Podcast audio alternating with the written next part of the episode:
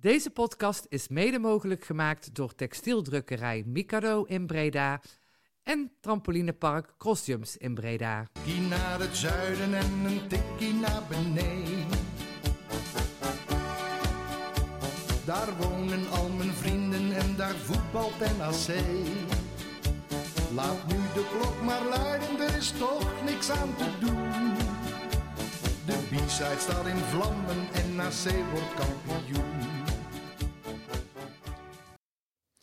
Test, test, test, test. Ja, ja, ja, ja, het werkt allemaal weer het materiaal. Dus eh, we kunnen deze week dus wel een podcast maken. Dus eh, welkom bij de 92e editie van Een Tikkie naar het Zuiden, een podcast van B-Side Reds. Ik zit hier met eh, Thijs, Thijs 2 om precies te zijn. Hallo. En met Jelmer. Hallo. En ik ben Sven. Goedenavond.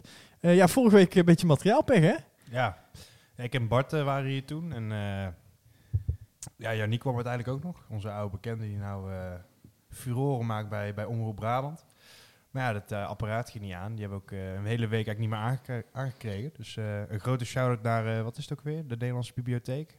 Waar Levine, waar werkzaam is, dat we hun apparaat even konden lenen. En we hopen dat we voor, volgende week gewoon weer helemaal permanent gefixt hebben.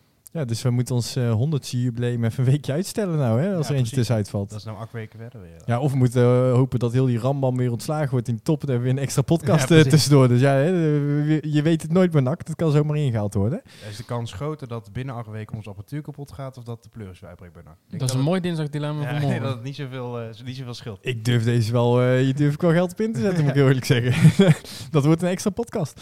Eh, maar eh, ja, weet, weet je, we hebben natuurlijk best wel wat voetbal gezien. Hè. We hadden eigenlijk die podcast hadden we eigenlijk twee wedstrijden volgens mij zelfs te bespreken. Want dan natuurlijk op vrijdag gespeeld. We hebben op eh, maandag wederom gespeeld. Nou, laten we in ieder geval eh, ehm, de, de wedstrijd van maandag nog even meepakken. NAC Volendam. Ehm NAC strijdend ten onder, denk ik, hè, in, in Volendam. Ja, eh, klopt wel. Ik denk dat je daar echt niet ontevreden over mag zijn. Ongeveer het resultaat misschien, ja, nul punten. Je gaat er daar vanaf. Maar ik vind wel dat je daar best wel tevreden over mag zijn. Ik ben ook best wel blij met, met wat ik daar heb gezien. Maar het blijft natuurlijk zuur dat je niet nog even die 1-1 binnenlegt. Met name ook de manier waarop, waar we zo nog verder Ja, op we gaan straks nog even op in. eh. Precies. Maar ja, ik, ik ben daar om- over het algemeen echt niet ontevreden over de wedstrijd. Want eh, wat vind jij van de wedstrijd, Jelmer?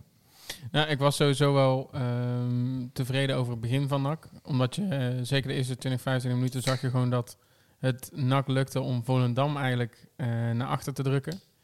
En dat je ook echt, echt wel zag dat ze gewoon ja, vooruit durfden druk te zetten. En daar ook echt wel de opbouw van Volendam in konden storen.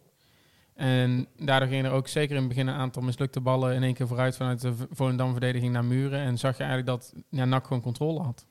Ja, want NAC was denk ik zeker gezien de tweede helft. eh, ehm, maakten wij meer kans op een punt dan dat eh, Volendam eh, die drie punten had verdiend.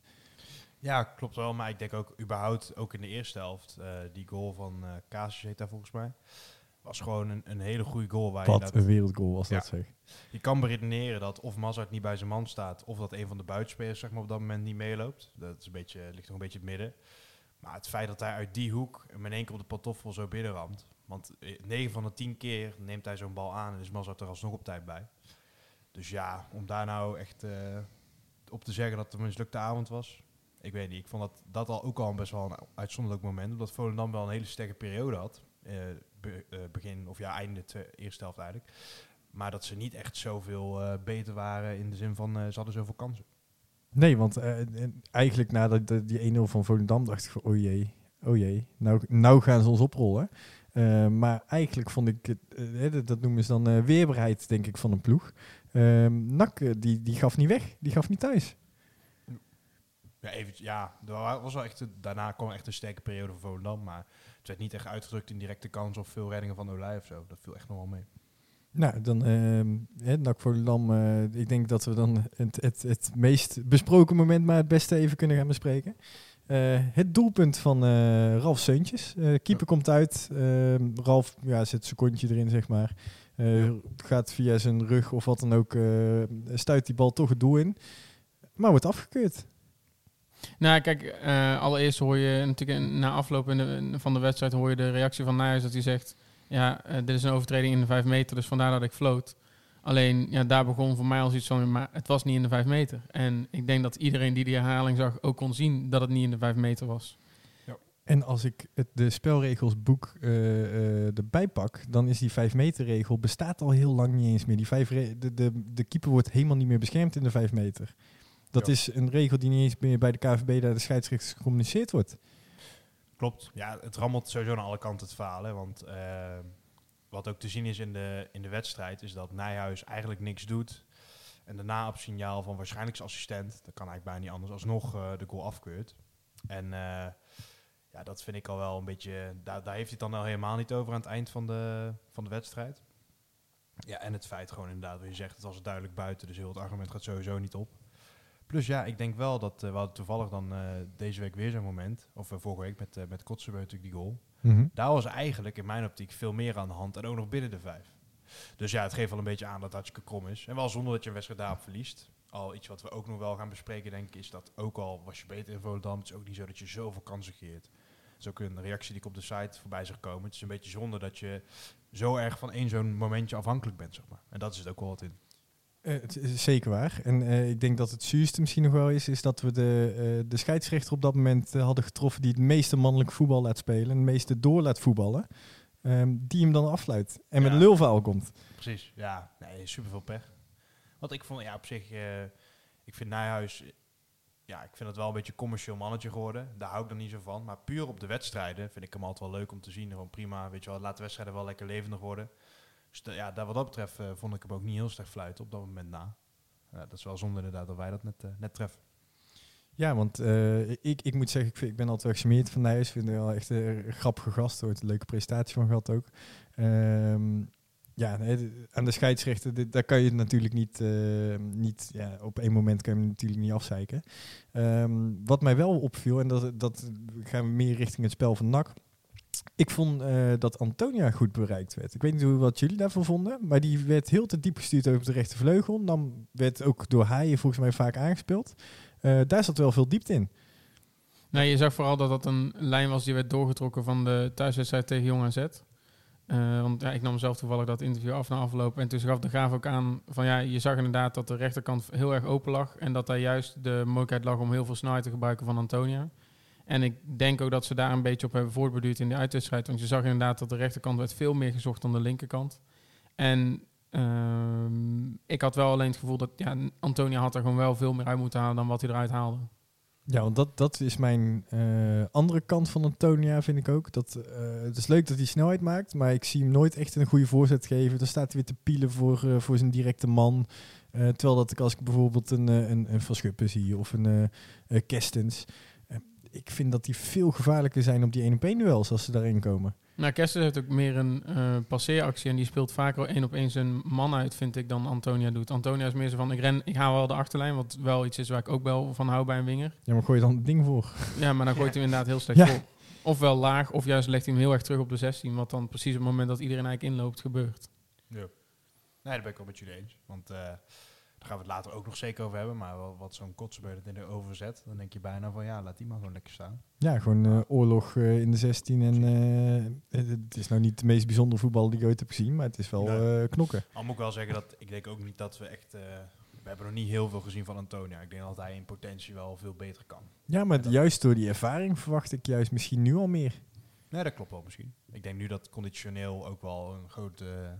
want daar werd de commentator wees er ook al een aantal keer op. Dat natuurlijk in het eerste kwartier liep hij al een paar keer gewoon op de boarding te hijgen.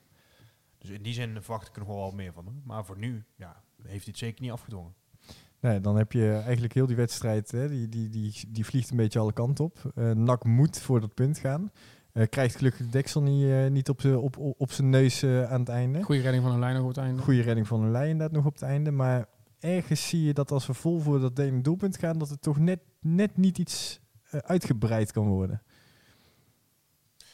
Hmm, ja, nee, ja, en dat is ook weer een beetje wat ik net zei. Dus soms dat je van dat ene moment van Seuntjes eh, ja, afhankelijk bent. Maar ja, er zit nog niet al te veel stootkracht in in de meeste duels. Vind ik zo. Ja, vind je dat ook eh, jammer? Nou, ik had vooral het idee dat je, zeg maar... Kijk, soms kan je als je een overtal situatie hebt, zeker aan het einde van de wedstrijd, heb je een soort van georganiseerde chaos waarin in een bepaalde scrimmage ineens toch de bal er goed in kan rollen. En bij NAC lijkt het heel erg ongeorganiseerd in de zin van, eh, er wordt een bal al eigenlijk heel slecht voorgelegd en je bereikt gewoon niemand terwijl je daar met, met veel man op het einde gewoon staat en ook met z'n allen in de 16 staat. En je zag bijvoorbeeld dat Suntje werd dan echt heel erg naar de eerste paal gehaald. En dan kwam Azagari daarachter, maar geen van tweeën werd daar bijvoorbeeld in bereikt.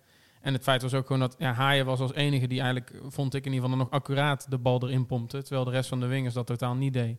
En dat zag je bijvoorbeeld bij Mazart. Zijn, zijn crosses waren gewoon keilaag. En Maria, die ook niet eh, al te sterk in. Juist, ja. De laatste 10 minuten Maria. Ja. Maar ook hij had wel een paar balletjes hoor, die echt niet goed waren. Zeker voor iemand van zijn eh, kaliber. Ja, al met al, ja, het is uit bij Volendam, wat we zeiden. Er zat, wel Kunstgras. genoeg, eh, er zat nog wel genoeg lijnen waar je in ieder geval op verder kan borduren, denk ik. Ja, ik denk dat we onder NAC Volendam een, een mooie streep kunnen gaan zetten. Ehm, we speelden tegen nummer 1, hebben ervan verloren, had meer in gezeten, dus een mooie opsteker. Nou, en die opsteker mochten we natuurlijk meenemen naar ehm, afgelopen weekend. Eh, terwijl de, de, ja, de ploeg met de meeste tegendoelpunten kwam op bezoek, maar stond wel drie punten boven ons. Ja, nou ehm, ook al zegt dat natuurlijk niet alles, want MVV is wel, eh, als je kijkt naar, als je op dat moment keek naar hun laatste paar wedstrijden, hadden ze heel veel kansen, maar werden die ook niet afgemaakt. En hebben zij gewoon een beetje dat ze het meer moeten hebben van een aanval dan van een verdediging. Ehm, maar waar je vooral ook zag, en eh, ik geef jou een bruggetje Sven, is dat de wissels van Volendam ineens allemaal tegen MVV in de basis stonden. Ja, er was inderdaad. eh, ik wilde eigenlijk eerst iets heel anders zeggen, maar eh, ik zal je bruggetje binnenkoppen en dan zal ik hem straks wel even brengen. Ehm, inderdaad, Van Schuppen in de basis. eh even kijken, wie hebben we allemaal extra in de basis? Kotzebu, in de basis, de. Rooi. Ehm, ik vond het een hele fijne opsteker. Nou, ik werd er zelf ook wel blij van. Ik had zoiets van, sowieso van Schuppen, die zie ik een aantal keer al invallen, dat hij veel meer energie in zijn spel legt dan ehm, waarvoor hij geslachtoffer werd, in dit geval eh Velanas, of andersom in dit geval. En ehm, hij heeft ook net wat meer doelgerichtheid. En je hoorde ook in de interviews, bijvoorbeeld na afloop, hoorde je Seuntjes zeggen bij ESPN van ja, met zo'n eh, klein bedrijvig jonkie achter me speelt dat heel erg fijn. En dat vond ik eigenlijk al wel genoeg zeggen. Ja, dus, eh, en Ralf Seuntjes zal wa- waarschijnlijk ook echt wel wat te zeggen hebben over hoe de opstelling eh, gevormd gaat worden. Ja, denk ik wel. Ik vond het alleen wel een grappig opmerking in de zin van eh, dat Verlaners ook eigenlijk helemaal niet zo oud is. Nee, Verlaan is, ook piepjong. Nou, na 23 of zo zal hij zijn. Ja, ja, is- is ja Schoppelkuts is allemaal rond de 19. Maar ja, wat dat betreft, ja, ik vind Verlaners wel wat minder slecht dan heel veel mensen ervan maken. Alleen wat het Ik heb ook hele mooie dingen zien doen al. Ja, wat een beetje is met Verlaners, dat is echt zo'n momentenvoetballer. Die, als je er gewoon, gewoon op naar kijkt, bijvoorbeeld twee weken geleden, de laatste thuisstrijd, even kwijt welke wedstrijd dat was. Dan eh, zit er in een samenvatting van zes minuten, zitten er eigenlijk gewoon drie hele goede momenten van hem. Dus kun je nagaan hoe, hoe, ja, klein dan de spreidheid is van zo'n samenvatting, waar hij toch wel leuke dingen laat zien. Wat zijn probleem een beetje ligt, is dat zijn, zijn basisniveau ligt gewoon super laag. Dus van de tien ballen die hij krijgt, geeft hij de zeven kansloos weg. En drie keer gaat hij ineens iets heel moois doen.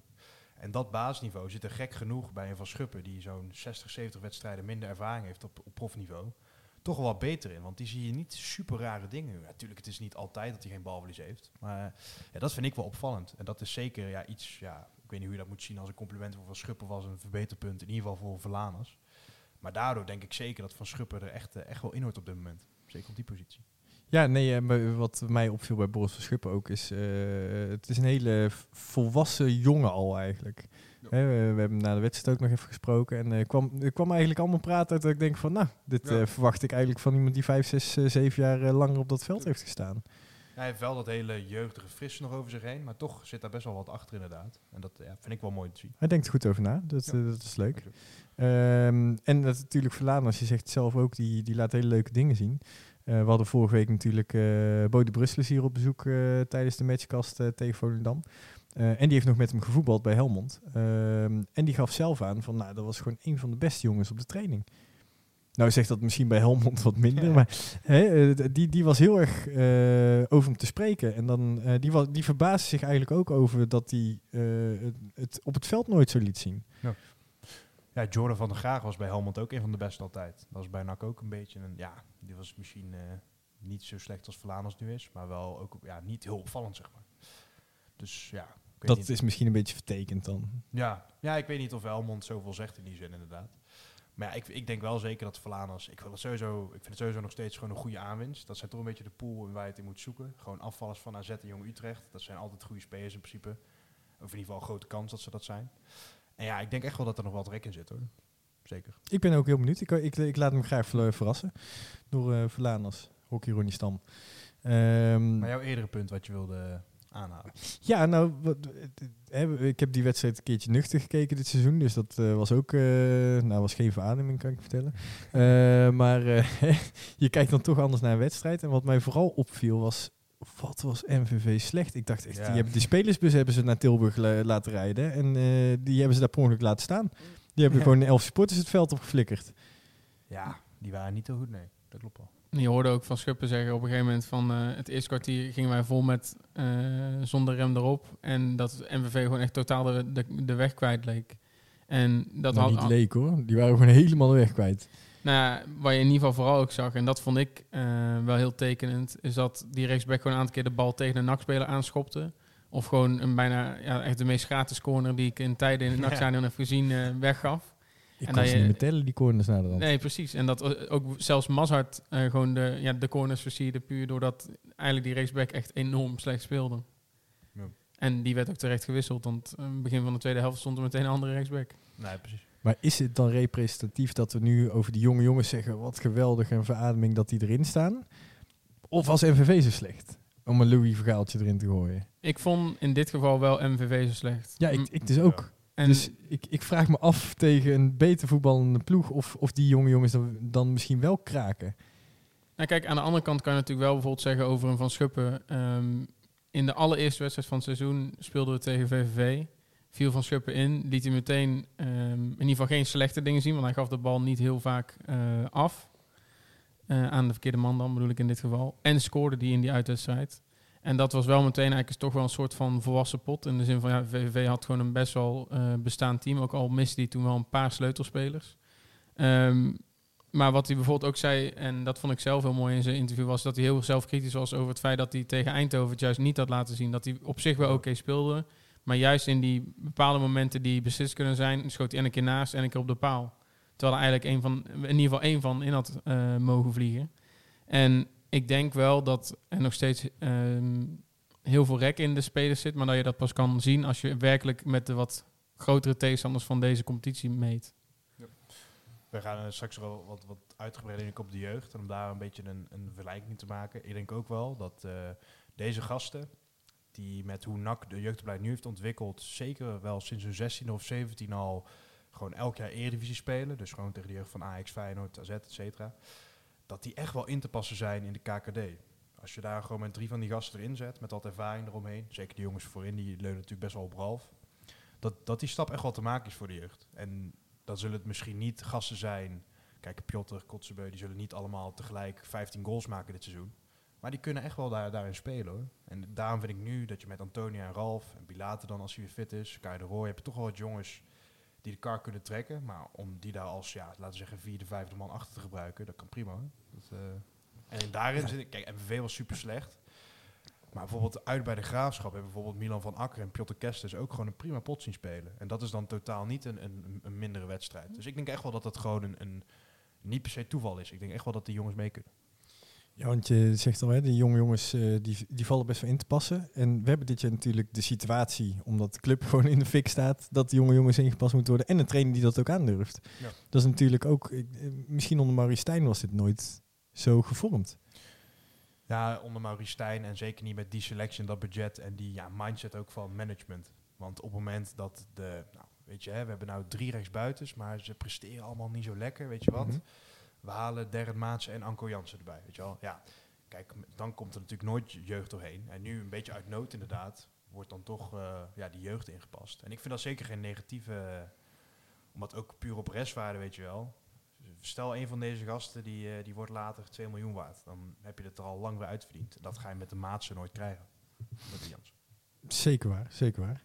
Eh, nou, er is natuurlijk eh, hè, doelpuntrijk eh, duel gehad. eh, veel voorgevallen. We begonnen ook nog even tien minuten later. Eh, dat was natuurlijk eh, een interessant verhaal. Eh, de, eh, er waren twee ploegen uit Limburg die in, eh, in, in Brabant moesten spelen. En eentje moest eh, toevallig bij de zusjes eh, bij ons hiernaast eh, spelen. Ehm, en de, de buschauffeur, die dacht dat hij de Fortuna-bus moest volgen.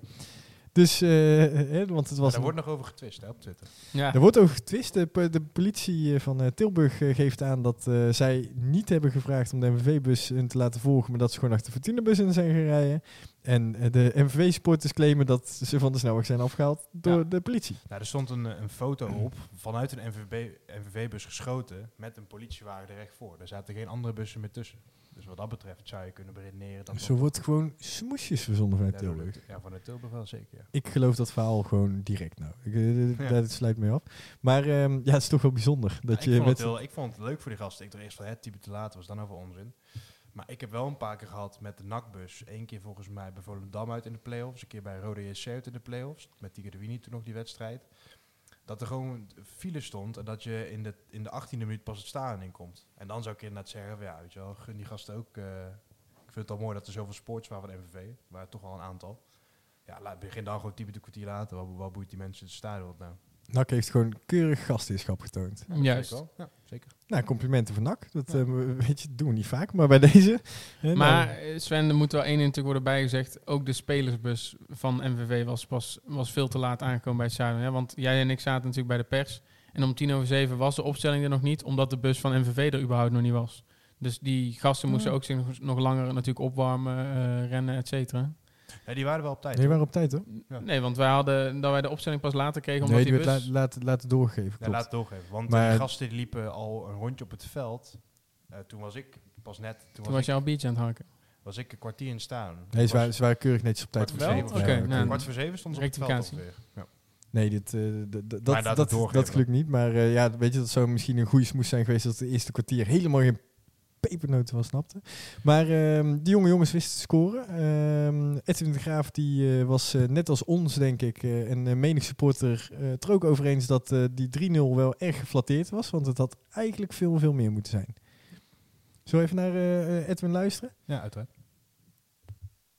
Nou ja, dat gevoel had ik ook. Zeker nadat je natuurlijk heel snel op 2-0 komt. Dan, dan hoop je ook dat we daarin gelijk door kunnen drukken.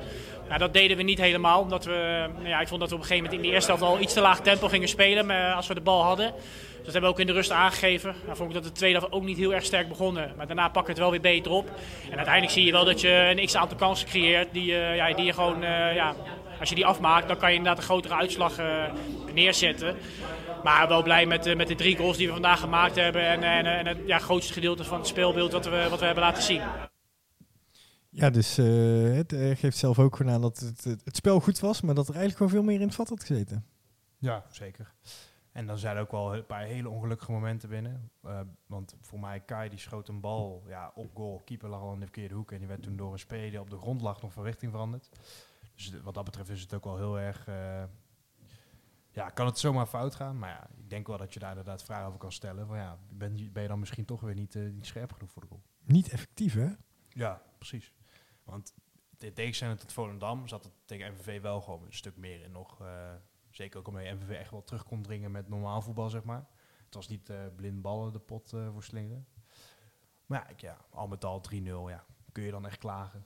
Je, je kan niet klagen, maar ik vond alle drie... Ja, de, het schot van Haaien, zeg maar, was natuurlijk het enige mooie doelpunt die er gemaakt is.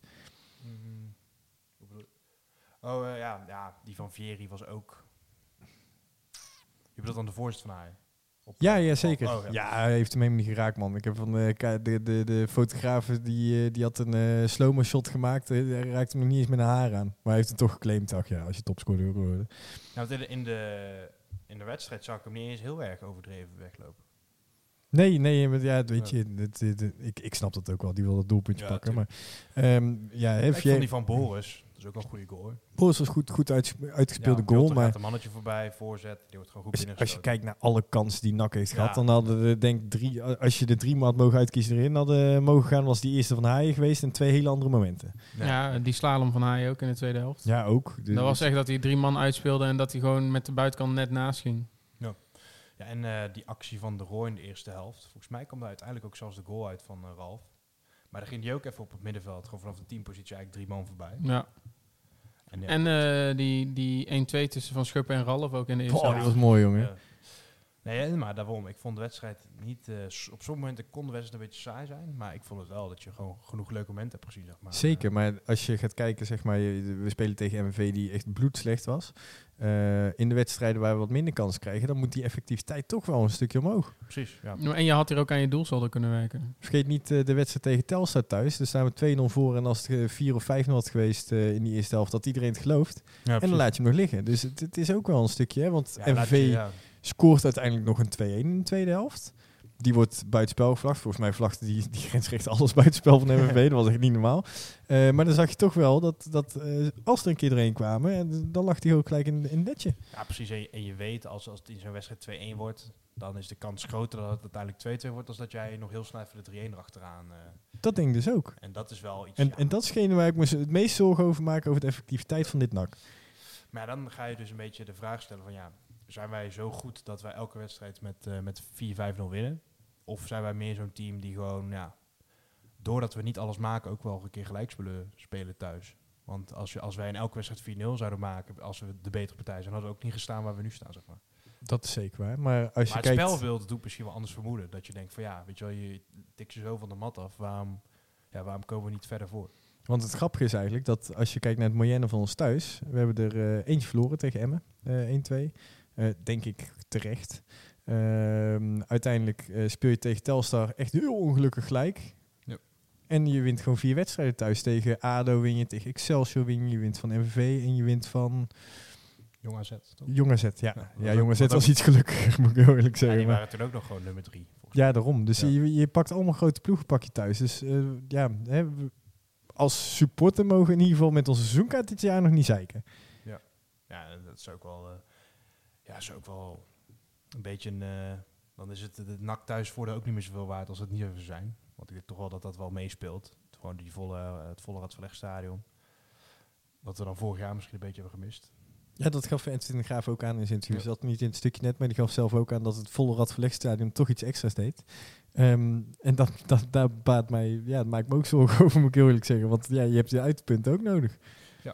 Nou, had Vieri nog wel een interessant. eh, want die zei ik ook al. Dat eh, wat, wat de wederopstanding van MVV, die even aan lijkt te komen in de tweede helft. Dat lag eh, zeker niet alleen eh, aan MVV. Dat is zeker waar. Maar zo even naar Thierry luisteren? Ik weet niet of het MVV is. Ik denk dat wij gewoon zwak beginnen. Ik, eh, ja, ik ga MVV geen props daarvoor geven, want eh, ik, dat ligt gewoon aan ons. Ni- Niks, met, niks tegen MVV, maar dat ligt gewoon aan ons. We moeten gewoon sterker eh, de rust uitkomen. We hebben gezegd dat we sterker de rust uit zouden komen, maar helaas is dat niet gebeurd. Maar goed, weet je. Maar goed, dit is wel waar je de laatste paar wedstrijden wel een aantal keer al hebt gezien dat ze ook gewoon echt niet goed de rust uitkwamen. Maar ja, maar hoe ga je dat als trainer zijnde, zeg maar, eh, omdraaien? Hmm. Ja, Want dit, dit is iets wat in, in je ploeg zit. Ja, zo, ja, het is eh, raar. Het is een beetje onmeebaar ook. Want ja, het lijkt alsof als er dan even de spanning eraf is, dat ze dan eh, even niet meer weten hoe ze weer terug in die, eh laat zeggen, vierde versnelling komen. Als ze dan het veld opkomen. En Maar dat is, is- ja, is denk ik wel een beetje iets ongrijpbaars. Daar moet je gewoon op een gegeven moment doorheen als ploeg. Maar ja, hoe je dat precies doet. Nou, kan je vertellen, Stijn Vreven in die kleedkamer mikken, dan komt niemand niet scherp uit die kleedkamer. Is dat dan ook een beetje, ja, ja, is, misschien vervelend om te zeggen, of het onaardig om te zeggen, maar je hebt met Anthony Leurling en met ehm, Edwin de Graaf nou niet de grootste felle eh, bakken daar in de kleedkamer staan. niet.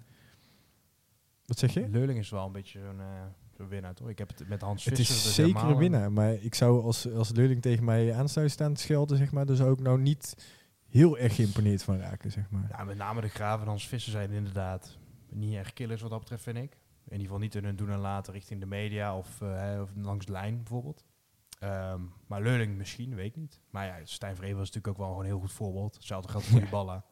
Die allebei wel, in ieder geval de... Die kan de passie in die ploeg Ja, krijgen. precies. Ja. Ja, maar je ziet wel dat Leurling bij de NAC-spelers heel erg veel eh, respect geniet vanwege zijn staat van dienst. Want Bilater had het over dat hij persoonlijk aan het werk is met Leurling. Azegari heeft het er al over gehad dat ehm, hij heel erg persoonlijk bezig is met Leurling om ervoor te zorgen dat hij meer gaat scoren.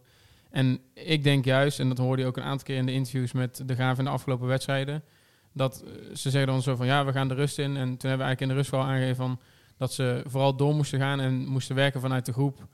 Ehm, en dat hij ook aangaf van als we nu doorzetten, dan gaan we de wedstrijd ook over de streep trekken. Terwijl ik heb dan dus zoiets van, je moet daar veel harder, scherper en misschien ook veel directer in zijn dan... eh dit is natuurlijk puur hè, op basis van wat hij vertelt, maar Mhm. harder of directer zijn in de boodschap die je wil meegeven van knal echt de tweede helft in. Met je Petri Ballen zo met een aansteker en een flesje deo eh, de kleedkamer inlopen en die is bal even in de fik steken. Die, die ze zeggen, godverdomme, we gaan die tweede helft gaan we de eerste v- 45 minuten tot aan de blessuretijd wil ik geen, niemand stil zien staan. Ja, zoiets. En, eh, en inderdaad gewoon zeggen van ik wil eh, het snot, gewoon het snot achter je ogen zien. Ja, nee, precies. Maar ja, ja, weet je, dat is natuurlijk een beetje... Wij staan niet in die kleedkamer, Nee. we weten het niet. Maar hè, dat, dat is mijn gevoel een beetje bij Edwin de Graaf. Hè, dus misschien omdat Nee, hij ook wel een hoger stemmetje heeft, maar dat is misschien flauw. Maar Maar je weet ook niet hij binnen de kleedkamers is, hè? Nee, maar je dan weet het niet. wel Maar hardere kant is. Maar je gaf wel, ergens, ja, hoe ga je dan ja. die, die, die vinger op die zere plek leggen bij die jongens? Want het, het gebeurt ja, structureel. Ehm, hè, in dit geval kom je ermee weg, omdat gewoon MVV, ja, ik weet niet wat ze in de voetbalschoenen hadden gestopt, maar er zat niet, eh er zaten Ja. voeten niet in. Wij waren met, eh, in Maastricht natuurlijk, met ons team uitje. Was er gisteren niet, of gisteren, zo was er voor de wedstrijd niet iets van een feest of zo daar, of een soort kermis? ja, ze hebben, wel leuke feestjes daar. Dus Dat dat, zou wel eh, gewoon een kater of zo. dat zou best wel kunnen, maar we gaan uh, cavebiken, denk ik. Maar ehm, hè, de, de- nou, het, uiteindelijk, totale avond, moeten we natuurlijk ook samenvatten met wat er ook gebeurde qua wat er van de tribune afkwam. Ja, dat was wel grappig, want eh, er was dus blijkbaar voor de wedstrijd zijn die eh, spandoeken random uitgedeeld. Er stond een Mhm. meisje achter mij met zijn spandoek eh, heel enthousiast mee te schreeuwen. En dat was eigenlijk ook de eerste keer dat ik hem zag. Dus ik zei, ja, hoe- kom je eraan dit en dat? Nou, dat was dus gewoon een, een actie waarin de wat, wat fanatiekere supporters gaven die gewoon weg. Van, joh, ga je naar de B-side, pak deze en in de zoveelste minuut, dan gaan we dat allemaal doen. En het is wel ja, tactisch wat dat betreft, want die kunnen ze niet zomaar afpakken. Van, het is niet zo'n centraal doekje wat ze dan neer kunnen trekken. Nou, ik vond het wel, ja, Ik, eh, ik heb verschillende meningen gehoord. Eh, Ja. Sommigen zeiden van, ja, dit leeft onder supporters. Iedereen denkt dit, iedereen wil dit, dus daarom doen we dit. Ehm, kan ik begrijpen. Maar er is ook een hele andere stroming die zegt van, ja, maar je moet die gast geen podium meer geven. Haal die aandacht nou bij hem weg. Ja, en ik denk dat er ook nog een derde stroom is, namelijk de berusting van als straks de club wordt overgenomen, is die sowieso weg. Ja, die zit toch gewoon te wachten op zijn afkoopsom. Ja, dat denk ik ook wel. Ja. Alleen die afkoopsom wordt denk ik alleen maar hoger hoe langer, hoe verder dat je hem opnaait. Ja, of hij nou blijft of niet, ik, ik, vind dit, ik vond het ook wel een beetje onnodig. Gewoon dat eh, hele gezeur. Tuurlijk, ja, over- ik zou het doodzwijgen, maar nou, maar we Precies, hebben, dat zou ik dan ook we hebben het ook al zo vaak toch er al over gehad. Op een gegeven moment is het toch ook gewoon goed geweest. Dan hebben we zoiets van, nou, nu gewoon even laten, puur vanwege het feit inderdaad wat Sven zegt, het doodzwijgen. niemand heeft hem al maanden gezien. Dus Nee, ja, ja. wie, is het? Ja. Nee, ja, nee. Weet je, dit- ik vind het altijd heel lastig. ehm, eh, zeker in dit geval. Want hè, er is natuurlijk in de afgelopen jaar heel veel misgegaan. En ik denk dat er heel veel meneer Manders zijn konto weggeschreven kan worden. Ehm, ja, we zitten nou eenmaal in. Heel die, die tering sowieso in elkaar geflikkerd. Eh, de oplossing komt waarschijnlijk met een nieuwe eigenaar. Hè, of het nou wil of niet. Ehm, het balletje rolt al. Nou, je hoorde ook wat mensen die zeiden van ja, in de wandelgangen gaat het wel even over clubmensen die terugkomen op, op eh, eh, sleutelposities binnen de club als ze wo- Ik denk worden dat overgenomen. Justin Goedzee binnen, binnen een paar maanden op die plek weer zit. Dat zou ik heel, heel fijn vinden, denk ik. Goed zee met Lokhoff dan. Ja, uh, Lokhoff, eh, je moet hem wel bellen als je zegt dat je hem belt, zeg maar. Dat Ja. eh, moeten we Matthijs Manders een keertje aanleggen. Maar nee, dat is flauw. Eh, maar eh, ik zou er niet gek van staan te kijken als je inderdaad het, het plan wat voor eh, de, hè, door de strot heen gedouwd werd eigenlijk bij Manders en Stijn, zeg maar, dat dat uiteindelijk tot uitvoering gaat komen. Ja, goed, kijk je ook naar de laatste tien jaar en dan in die zin kan ik me daar ook heel erg in vinden. Is goed zee ook de enige AD die wij hebben gehad die gewoon goed was en lang is blijven zitten. Ja, zeker. Ik, ik weet niet of het echt een hele goede AD was, maar hij was voor, voor het MKB en voor alle sponsoren, zeg maar, het, het uithangbord van NAC. Ja. Ja, maar hij heeft het verlies van NAC en het verlies dat NAC draaide heeft hij wel he- eigenhandig. Eh, Ja, maar er, zal, er zit ook wel een accountant bij hoor. Nee, nee, dat dus, eh, Maar goed, eh, Ja, het gaat er wel ook, hè? Juist, precies. dat, Dat het, is ook meer gewoon... Nee, de- dat eh, hebben wij toen ook meegemaakt natuurlijk. Toen wij eh, achter de coulissen wat meer mee gingen lopen. Hebben we met Justin Goedzee altijd heel goed contact onderhouden. Ehm, kwam ook altijd naar ons toe. Heeft ons van alles voorzien wat helemaal niet nodig was ook. Ehm, het was echt een... Hij snapte het, het, het NAC-publiek, denk ik. En de sponsoren. Ik denk dat hij... Het, een, ja, hij is gewoon een goed bindmiddel. Ja. Nu het hoofdstukje wedstrijden die we hebben gehad, een beetje aan het afsluiten, wil ik nog wel één ding eh, plaatsen. Want ik, Oh heb jee. nog, eh, ik heb wat podcastfragmenten van ons teruggeluisterd. En dat ging over ons centrale duo. We beginnen even met Danny Bakker. Daarover zei ik eh, dat hij heel sloom was. Dat hij ja, bekend staat als een voetballende verdediger die niet kon verdedigen. En toen zei ik daarna, ja, hij kan ook niet voetballen. Daarnaast Malone. eh Levine zei over hem dat hij het best wel zou begrijpen als Malone na de wedstrijd eh, FC Eindhoven NAC eh met pensioen zou gaan. Dat zou hij niet raar vinden. Dus ik denk dat we namens BSR voor nu even gaan identificeren dat ze de laatste wedstrijd... Sorry Danny. Sorry Dion. Nou, laat ik zeggen, de, de kritiek was hard. Ik denk wel op zijn plaats op dat moment. Maar ik denk dat ze nu wel echt eh, bezig zijn met zichzelf super revancheren. Want dat staat wel echt goed. Ik eh, vond eh Dion Malone en Danny Bakker echt, echt heel sterk. Ja. Ja. Zo mag ook wel gezegd worden de andere kant van Ik, het eh, ik, denk, ik denk ook dat eh, eh, Mario Belate echt een kluiver aan gaat hebben om het uh, doelpunt Mayenne van Danny Bakker in te gaan halen straks. ja, zeker. Want hij is ook gewoon gevaarlijk bij corners, gevaarlijk bij vrije trappen. Eh, Danny Bakker is ook gewoon een wapen voorin. Ja. Dat hebben we lang niet gehad. Ja, zeker. En we hebben ook eh, op de site natuurlijk een keer de vraag gesteld van hè, wat is nou jullie ideale duo? En daar Ja, Patrick Zwaanswijk en Rob Nee. Ja, Ja, van- van de daar is er maar één duo ja, mogelijk precies, hoor. Precies, maar van de huidige selectie. En ja, daar koos ook niemand voor dat duo. Aanvankelijk. Maar ik denk dat dat nu wel echt goed staat. Dat ze elkaar goed aanvullen in die zin. Ik denk ook dat het. eh, ik denk niet dat wij de enige da- daarin zijn die dat zien. Want ik, ik merk het bij heel veel meer supporters dat ze toch wel eh, het gemor op eh, die twee zeg maar om, langzaam omslaat Ja. naar eh, vertrouwen. Nee, zeker. Nou, ik denk ook ehm, sowieso. Kijk, jullie hebben het dan over het cent- het centrale duo. Maar ook als je kijkt naar de aanval. De laatste twee wedstrijden hadden we het erover dat Seuntjes slechter werd gevonden. En nu Van Schuppen speelde, eh, had jou op een gegeven moment, dus alle credits aan jou, de geniale tweet Ralf Kaats Seuntjes eh, is weer eh, aan het kaatsen. En dat zag je ook echt gedurende de hele wedstrijd, dat Seuntjes heel erg goed werd gebruikt ja, om te kaatsen en goed eh, aanspeelpunten vormde. En dat was wel anders als, dan tegen Volendam en tegen... Ik ben heel eh, benieuwd als je Ralf. Seuntjes op die positie had eh, gehad vorig jaar in plaats van Van Hooydonk of eh Bilate. hè. Het spel wat Marie Stijn wilde spelen, aanspeelpunt, Ja, goede zeker. kaats en dan die aanval door. Ik denk dat je met Ralf Seuntjes misschien wel eh, ietsjes verder was gekomen. Nou, dat denk ik ook wel. Dat denk ik wel. En dan eh, zetten we een mooie streep onder eh eh NAC en VV. Ehm, en dan gaan we eigenlijk door naar een belofte die... eh, hè, we hebben net ehm, eventjes eh, de, ja, de stoel onder zijn voeten weer uitgeschopt. Maar al met al, opleidingsvergoeding van Van Hooydonk. Ja. Toch eh, een van de vele beloftes, zeg maar. Het is leuk dat de 5% nou een keertje uitkomt. Hè, het Moyenne wordt opgebouwd. Dus ehm, opleidingsvergoeding van Van Hooydonk, best wel flinke. 4 ton Ja. is volgens mij wat... ehm, Ja, ik vraag me bijna af, staan dat hij wel nog een contract voor een jaar had gehad. Had je er dan veel meer voor gekregen qua transfersom? ik denk niet dat hij zoveel waard was Want geweest. op het moment dat jij een transfersom krijgt, dan krijg je geen opleidingsvoeding meer, zeg maar. Dan wordt dat volgens mij in die zin... Gefooid. Dus dan zou een club iets van... eh, ja... Zou een club 5 ton voor... Dat vond ik al twijfelachtig, zeg maar. Ja, Misschien als hij we twee keer topscorer wordt, maar... We hebben mega inflatie, dus op zich het zou best kunnen. Zou zomaar kunnen, het gaat hard omhoog. Maar ehm, nee, ja, ik, ik, ik, ik zou niet, niet begrijpen waarom dat hij een van de grotere transfers zou zijn geweest van NAC. Nee. Nee, precies. Ja, dus de potentie is natuurlijk wel met Tuurlijk. die gast, maar... Tuurlijk, maar dan doe je een doorverkooppercentage Ja, in, eh, in, in bakken. Ik En denk niet dat ze in ja. één keer dat weg zouden tikken. Ja, Nee. precies. Ja, er was heel veel interesse nu, maar dat komt natuurlijk ook omdat, ja, een transfervrije speler die er in korte tijd natuurlijk meer dan 25 in had gelegd. eh, En ik denk stiekem ook de naam. ja, nee, Dat speelt echt wel mee. Ja. Ondanks Ja, dat hij dat zelf niet zou willen horen. Maar ik denk echt wel dat eh, de zoon van... Dat nee, dat echt nee, wel daar- stiekem daar vraagt hij meespeelt. natuurlijk zelf ook niet om. Maar ja, het kan wel zeker meespelen. Zeker. Dat, dat zie je ook ja, bij superveel voetballers die allemaal in het profvoetbal komen. Puur omdat ze... Het is bijna zeldzamer als je als profvoetballer zeg maar niet eh, je zoon ook in het profvoetbal krijgt.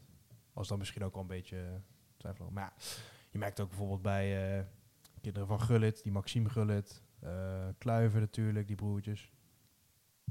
Ja, in die zin vind ik wel dat, dat NAC gewoon ja, goede zaken heeft gedaan. is natuurlijk eh, misschien iets te veel van het goede. Maar ja, we mogen niet klagen. Nee, ik denk het ook niet.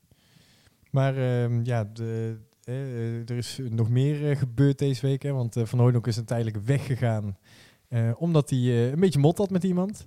Eh, en eh, deze meneer die heeft ook een eh, aardige trap nagegeven, denk ik, van, van de week.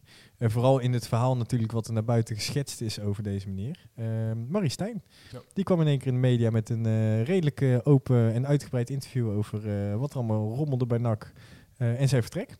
Het is natuurlijk een paar weken geleden dat we het al eigenlijk een beetje tussen neus en lippen doorgeduwd kregen dat hij toch afgekocht is en niet opgestapt.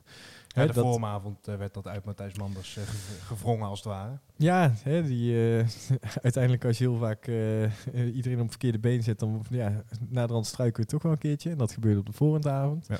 Ehm, en nu heeft zijn grote vriend Maurice Stijn eigenlijk nog even een trapje nagegeven. Ook naar hem toe natuurlijk. Want heel Maar simpel. niet richting de sports, hè. Nee, niet richting supporters. Maar hè, het verhaal dat naar buiten geschetst werd natuurlijk. De, de, de grote boze stoet met Rieke en, en eh, ja, vuur in de handen die eh, achter Marie Stijn aan het rennen waren. Dat was toch wat genuanceerder dan dat het daadwerkelijk was. Ja, die geluiden, als ze er al zijn, kun je die wel stellen, zijn door de club gewoon heel hard aangepakt om Marie Stijn naar de deur te wijzen. En dat was dan het grote speerpunt. En als je dan uiteindelijk hoort dat Marie Stijn zichzelf niet bedreigd voelde, maar dat vooral vanuit de club eh, en vanuit de KVB, ja, we kunnen jouw veiligheid niet Ja, garanderen. maar zijn zo moest naar zijn oma toe, want die was bang. En het, eh, het was een hele... Ik, ik denk dat ze gewoon de spindokter van de VVD hebben ingehuurd voor heel dat verhaal te schrijven. Maar Ja, dat denk ik ook. Ja, maar dat is toch... eh, ja, dat is niet best hoor. Ik vond het niet eens, want op onze site kwam wel weer wat modder over Stijn heen. Andere mensen die stonden meer zo in als ik. Van, ja, ik, ik ben gewoon blij dat hij weg is. Maar Hij paste gewoon niet bij NAC. Klopt. Heel simpel, zijn voetbal past niet bij ons. Hè. Maar ik, had, maar ik had niet zo'n extreem grote grafhekel aan Stijn. Ik totaal anderen, niet. Want, Ik ja, vond, ik, weet je, we, zien natuurlijk om die wedstrijd heen. Het was gewoon eh, een van de wat vriendelijkere trainers die je tegenkomen. Ja. Ehm, misschien dat hij een beetje bord voor zijn kop had met zijn speelwijze die, die wij niet wilden zien. Ja. Dat is natuurlijk eh, ook hetgene wat wij wensen te zien en wat hij graag doet als trainer. en Wat Ja. niet strookt. En in zijn interviews altijd een beetje dat goed praten. Daar had Ruud Brood ook altijd een handje van, vond ik. Ja, Bijvoorbeeld. net zeker. Maar zeker daaromheen was het Maar aan, aardig aan- de andere kant ben ik er ook altijd wel eh, blij mee als iemand zeg maar eh, professional is en betaald krijgt om een beroep uit te oefenen. eh, dat hij staat achter zijn werkwijze ergens. Ja, nee, tuurlijk. Ja, dat de, ergens ja, moet je natuurlijk ook die arrogantie hebben van hé, hey, zo wil ik het aanpakken en dit zie ik, dat zie ik. En misschien dat die sommige situaties dan net iets te veel goed praten. Maar Ja, ik hou ik, die vastberadenheid, ja, weet niet, ik, ik kan me daar niet super erg aan storen. Nee, ik ook niet. Daarom vond ik het ook wel goed. In die zin dat hij ook een beetje zijn verhaal kon doen. Want eh, ja, ik denk niet dat hij de grote boeman hoort te zijn in dit verhaal. Ik denk dat dat toch wel een beetje bij andere Ik, personen... ik vond het eigenlijk wel prettig om te weten dat hij... eh, want ik heb me echt best wel lullig gevoeld. Dat, dat, dat iemand die gewoon hè, zijn werk komt doen hier... Het is gewoon geen succes geworden. ehm, dat hij zich misschien heel erg kut heeft gevoeld en bedreigd... en bang is geweest dat er iets aan, eh, aan de hand zou zijn of zou gaan gebeuren. Of met zijn gezin. En dat dat nu uiteindelijk niet blijkt... dat maakt me weer een beetje kwaad de andere kant op. Ja, nee, dat heb ik ook een beetje. Al vond ik het sowieso altijd wel een beetje overtrokken. Heel de, ik, had het, ik geloofde het nooit echt zo maar in die zin. Ik dacht altijd wel van, ja, is het nou echt waar? Het, het werd wel heel groot gemaakt. Ja, precies. En eh, ja, misschien, ja, ik ken ook wel een paar gasten die dan bij groepen zitten die zich in ieder geval aangesproken op dat moment. En die zeiden ook van, ja, wij, wij houden allerlei ludieke acties. Maar heel direct op de man, eh, dat zie ik die gasten ook niet meer doen hoor. Zeker niet op dat moment. Ja, ik vond dat in het artikel vooral opviel dat hij heel erg met zijn vingertje wees naar BN De Stem. Ik bedoel, hij had het heel erg Ja. echt tot vier, vijf keer toe over ja, stemmingmakerij door BN De Stem. En BN De Stem, eh, de invloed van BN De Stem op de algemene mening bij NAC is eh, enorm groot. En vanuit. BN De Stem heb je een hele hoop eh, oud-NAC-iconen die zich bemoeien met het beleid van NAC en daar altijd commentaar op hebben, terwijl ze zelf geen seconde bij de training zijn. En je zag hem daar vooral heel zuur over zijn. Ja, maar ik Ja, persoonlijk... maar als je, dan, als je dan zo zuur bent, zeg maar... dan vind ik het klasse dat je dus niet dat eh, verhaal versterkt, zeg maar... wat bij ons leefde, zeg maar. Ja. En dan, ehm, misschien is dat ook, hè, dat hij eh, vanuit BN de Stem eh, dat gevoel heeft gekregen. En dat dat, hè, de- hij komt natuurlijk van buiten de club, de, de club binnenrollen. Wij kennen natuurlijk die jongens al langer, dus wij misschien, lezen het misschien ook anders. Ja, persoonlijk, want ik heb een B in de stem. Ik, ik ken ze dan ook wel redelijk via Bizet Retschoon natuurlijk. Ik vind het allemaal wel aardig gasten. Wat ik wel een beetje heb met B in de stem, eh, is al, op het moment dat er twee stromingen zijn binnen NAC, maakt het eigenlijk niet uit wat voor stromingen dat zijn. Ze kiezen altijd zo extreem een kant voor mijn gevoel. En het wordt altijd heel direct, heel persoonlijk gemaakt. Het is altijd, oh, kamp dit is altijd goed en kamp dit is altijd fout. Of het nou de spits is, eh, van Hoordonk boven Bilater verkiezen. Of een stroming inderdaad, een beetje de NAC-legendes of de, de, de Haagse enclave dan ze kiezen altijd zo snel een, een kant, waardoor het in mijn ogen niet echt objectief is. En waardoor het op mijn oog wat lastig is om daar doorheen te kijken op een gegeven moment. En dat staat mij wel wat tegen bij benen stem af en toe. En dat is ook zeker, zeker als je daar aan de verkeerde kant van die eh, medaille staat, snap ik wel dat bijvoorbeeld de Stijn of Manders, die, dat- die dat best wel persoonlijk oppakken. En- Ja, maar toch, als je juist ehm, na het lezen van het interview met Stijn, vond ik het eigenlijk des te kwalijker dat eh, de NAC-leiding, en dan ga ik maar even vanuit, of juist even geen naam bij noemen, maar gewoon in het algeheel gezegd, de NAC-leiding, dan juist zo vingertje wijst naar de supporters en dat het dus eigenlijk compleet eh, opgeblazen was. Ja, ja ik, ik vind het heel lastig. Want ik, ik, ik moet zeggen dat ik eh, dat minder het NAC-nieuws meekrijg vanuit BN de Stem. Als ik een artikeltje tik, dan lees ik het en eh, schrijf ik het op.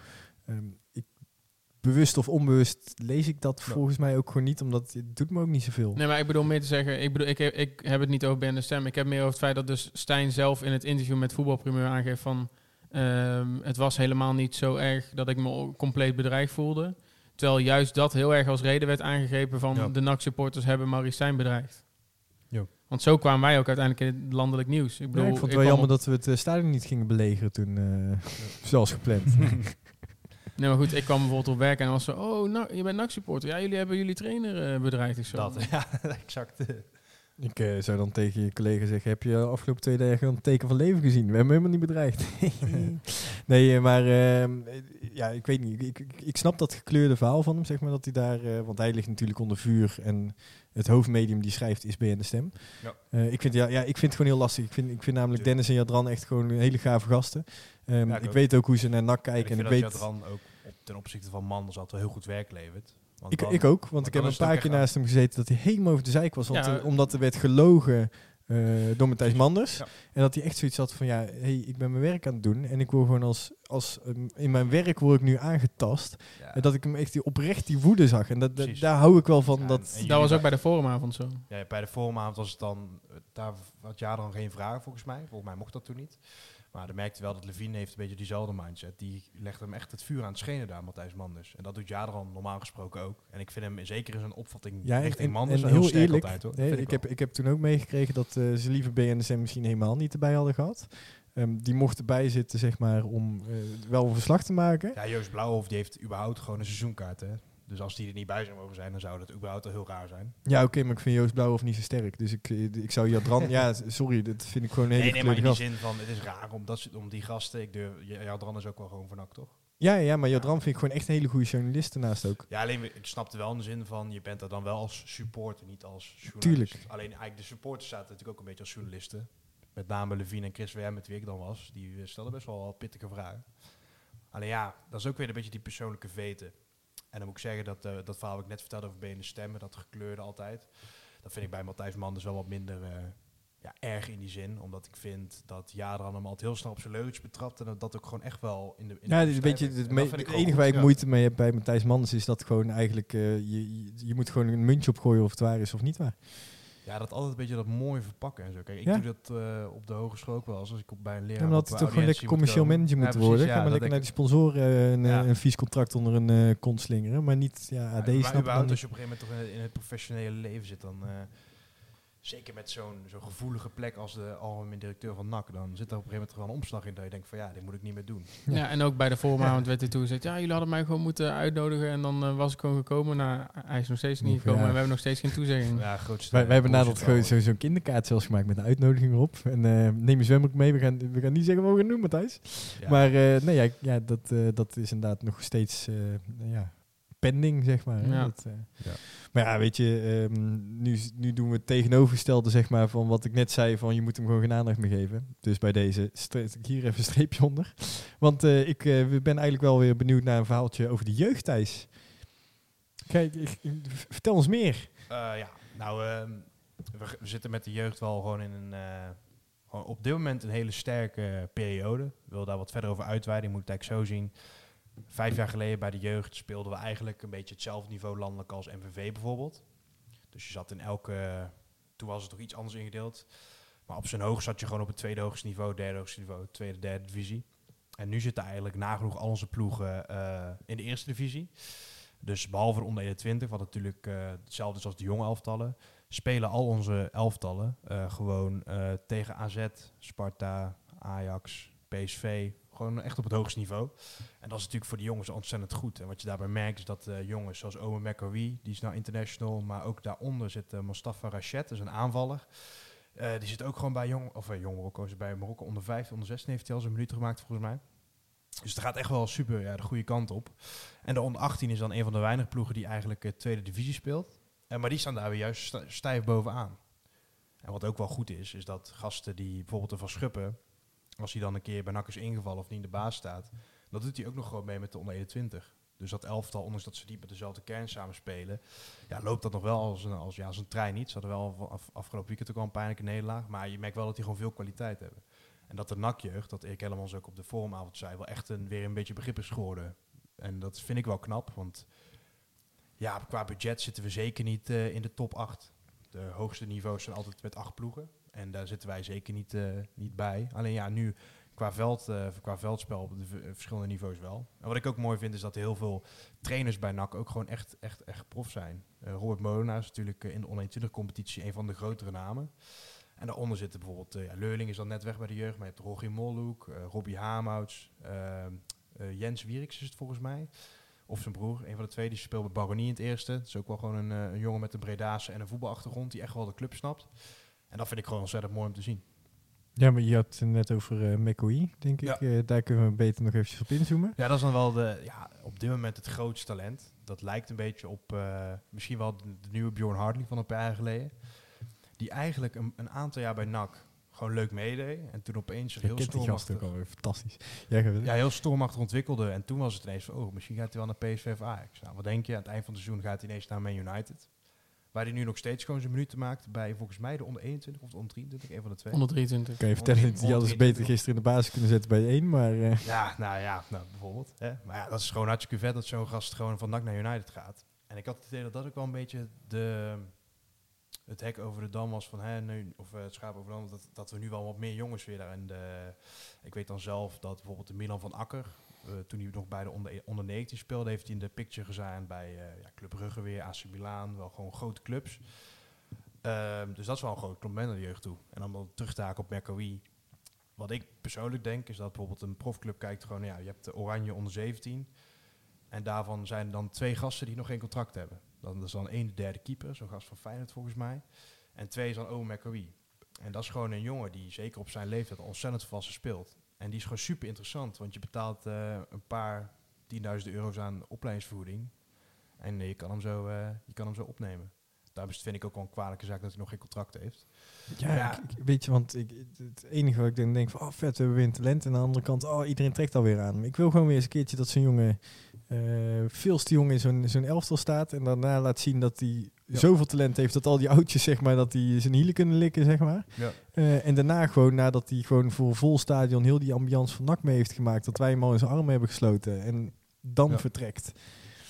Ja, ja, Ik vind het ook kut met Brugge en al dat soort dingen. Ja, dat zijn allemaal van jongens, daar keek ik zo naar uit om gewoon door te zien stromen naar het eerste elftal. Ja. Ja, dan heb je de huidige onder 18.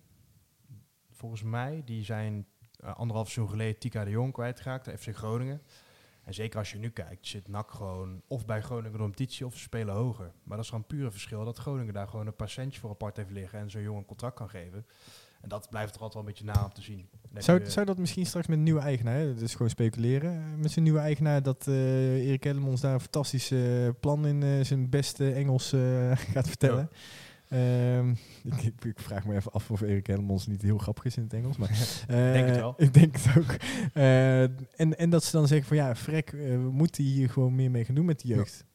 Ehm, ja, ze staan nu op een, op een begroting van 8 ton volgens mij met de jeugd. Of 9 ton, een van de twee. Dat is precies genoeg om ook in die A-categorie te zitten van de beste jeugdopleidingen. Mhm. Ehm, en het, het idee wat ik heb is dat ze daar echt wel iets goeds voor hebben staan. Gewoon puur de organisatie. En ik denk dat als je echt spelers vast wil gaan leggen, dat dat in verhouding een stuk duurder is dan alleen de organisatie op peil houden. En dat daar wel echt extra geld voor nodig is. En dat is een beetje de vraag in hoeverre. ehm, ik denk niet dat, dat, dat er echt geld, als het budget gelijk blijft, dat er meer geld daar naartoe gaat. Omdat het dan in verhouding gewoon veel te duur is. Je hebt natuurlijk ook gewoon een aantal nodig op niveau. Maar als er meer geld komt en eh Erik Ellemans kan zijn plan gewoon goed Het hoeft presenteren. maar een percentage te zijn, hè? Ja, precies. Dan denk ik echt wel dat er gewoon eh, wel, wel rek in zit. En ja, zeker. Kijk, op het moment dat jij geen geld hebt, zogenaamd, voor een McOE, dan moet je ook gewoon echt je prioriteiten recht krijgen. Anders gaan stellen. Want die jongen, ik weet niet wat de jeugdspeler tegenwoordig verdient. Maar laten we zeggen, dat is, eh, wat zal het zijn, 5000 in het jaar, 30.000 in een jaar. Als je dat niet kan missen voor zo'n Owen McAwee, die echt gewoon, dat is echt wel een serieus groot talent. Die later misschien wel 2 miljoen op kan leveren. Dan ben je toch dom als je die gok bij zo'n spreken niet neemt. En dat is, ja, dat is op dit moment wel een beetje waar de jeugd tegenaan schurkt. We, we zijn nu echt op hoog niveau, zo moet je dat echt Mhm. zien. We zijn echt gewoon een eredivisieclub wat jeugdopleiding betreft. Maar we hebben eigenlijk nog niet echt een budget om die jongens echt, echt vast te leggen en een contractje te geven. En ja, je ziet het met zo'n Tika de Jonge, dat hij hem toch aan Groningen kwijtraakt. Terwijl dat gewoon, eh, ja, zeker in dat elftal, ook gewoon echt een drijvende kracht was. Maar een paar dagen na de vormavond kwam wel naar buiten dat eh NAC nu in overleg is met McAwee over om hem toch een contractje te geven. Ja, schijnbaar waren ze dus al wat langer mee bezig. Ehm, maar ja, dat is wel pas gekomen in mijn optiek nadat er allemaal interesse was van ja, de gekste internationale clubs. eh, je hebt ze allemaal wel voorbij gekomen, Italiaans, Spaans, allemaal van die eh ja, supermooie clubs natuurlijk. En waar wat NAC zich wel een beetje moet gaan indenken is dat op het moment dat dan, eh, eh, dat dan zo'n club zich meldt, dat het dan heel snel gebeurd kan zijn, weet je wel. Wa- Wat, wat zo ieder 17 jaar gastje Kijk, denken. kijk wat er eh, een paar jaar geleden met onze keepers is gebeurd. ja, precies. Al- Als eh vanuit Ajax, oké. maar als er iemand van, van United zich meldt voor jou, Ja, dan wordt het wel heel aanlokkelijk, weet Tuurlijk, je dan wel. ga je lopen. Nou goed, Ja. een, een mooi voorbeeld eh, waarbij het fout liep was met Tijn Troost. NAC wilde hem een contract geven toen Feyenoord al had aangeklopt. Ja, en dan, dan kun je als, als keeper zijn of als speler zijn ook weer beredeneren van ja, weet je wel. Jullie bieden mij pas een contract aan al- als ik al eh, met één poot de deur uit ben. Hoeveel ben ik dan voor jullie waard? En wat is dan eh, jullie motivatie voor mij als speler? En dat is wel iets waar, ja, wat op dit moment nog niet goed loopt. Maar dat heeft ook wel met de snelle groei te maken. Want er is ook nog niet, op dit moment nog niet genoeg geld om dat allemaal te, te bewerkstelligen. Ja, vind ik ook jammer. Tijn Troost komt ook uit een vermogende familie, zeg maar. Dus die zal niet echt per se voor het geld weg moeten. Dus dat zal eh, ook wel, ja, Ja, vind ik jammer. Ik, Ja. ik vind het gewoon jou. Ik, ik zou gewoon weer net als, de- we hebben de Manja Goodell hier gehad. We hebben gewoon allemaal leuke jongens gehad die uit de jeugdopleiding gewoon met een band mee Breda, zeg maar, eh, naar boven gaan. Mats Seuntjes, eh, die het fantastisch doet bij Fortuna Sittard natuurlijk. Ehm, dat soort jongens wil je gewoon weer, die, die binding met het publiek Ja. ontstaat ook met de jeugd.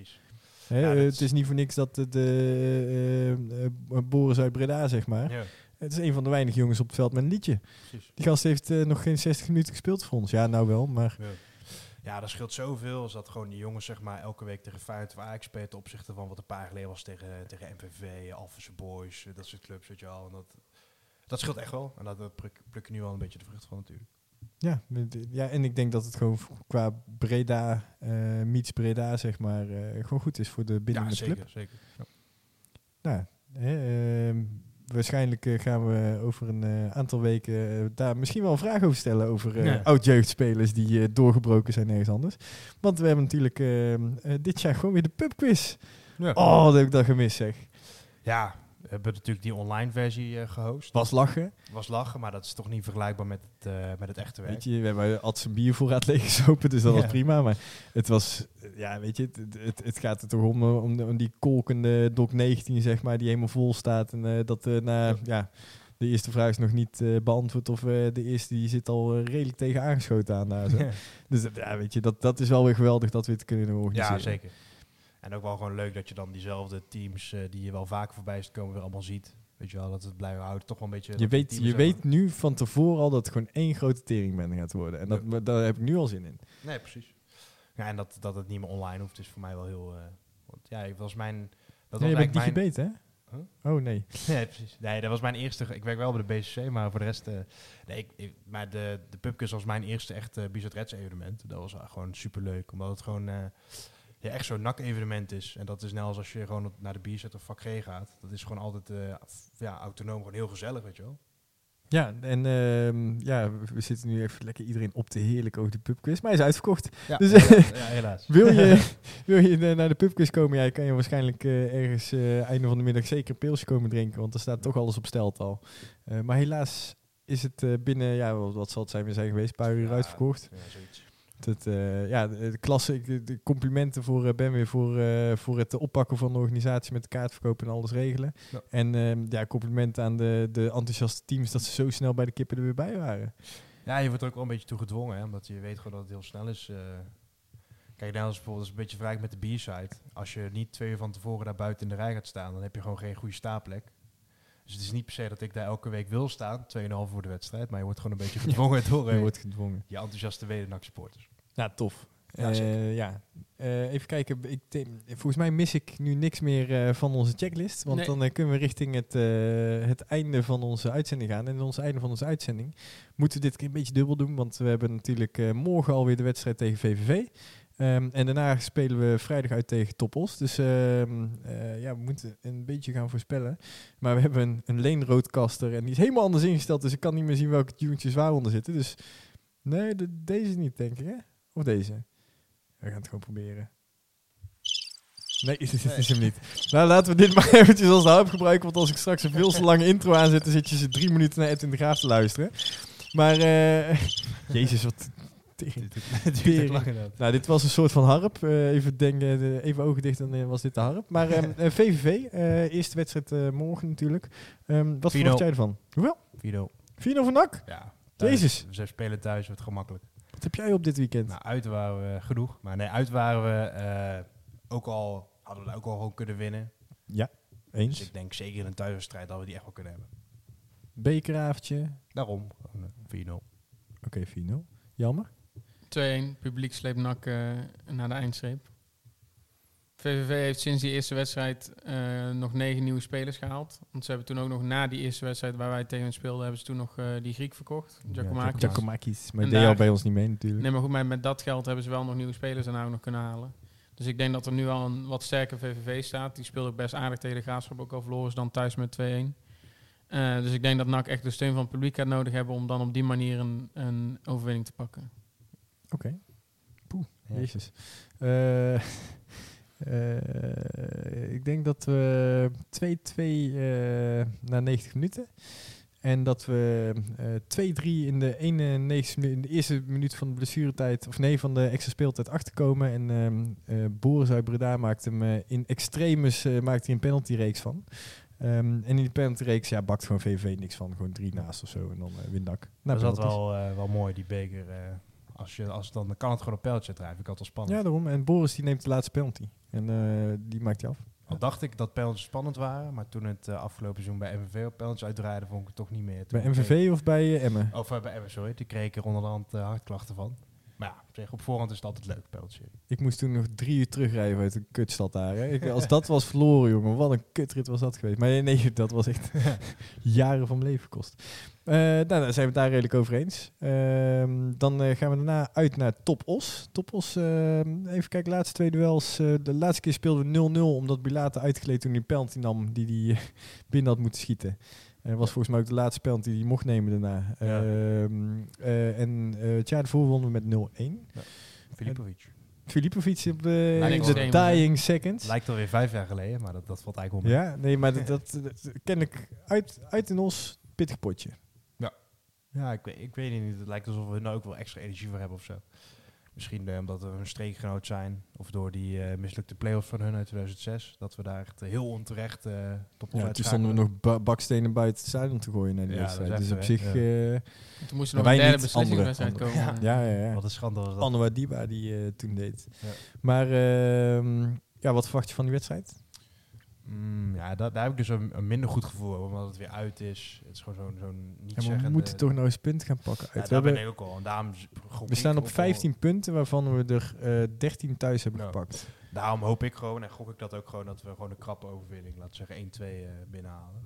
En in beide wedstrijden is de garantie bijna dat Ralf gaat scoren. Dus dan zeg ik ook gewoon Ralf eh, voor beide potten. Ralf voor beide potten. 1-1, revenge van Dogan. Ja, die begon in de basis afgelopen weekend. Dat, eh, ja, die is toch wel weer terug. Eh Oeh, Hij gaat het ook wel gewoon goed doen, denk ik weer. denk ook. Ja. Eh, de oude Gun ik hem ook wel. Ik vind hem ook wel aardig gast. Ehm, even kijken, toppels uit. Ja, ik ga tenen krommende 0-1. Eh, dat is echt. Wie wordt de nieuwe Fili-. Filipovic dan? Wie wordt de nieuwe Filipovic? Eh Oeh, dat vind ik wel een goeie. Ik denk dat ehm eh, Jetro Mazart.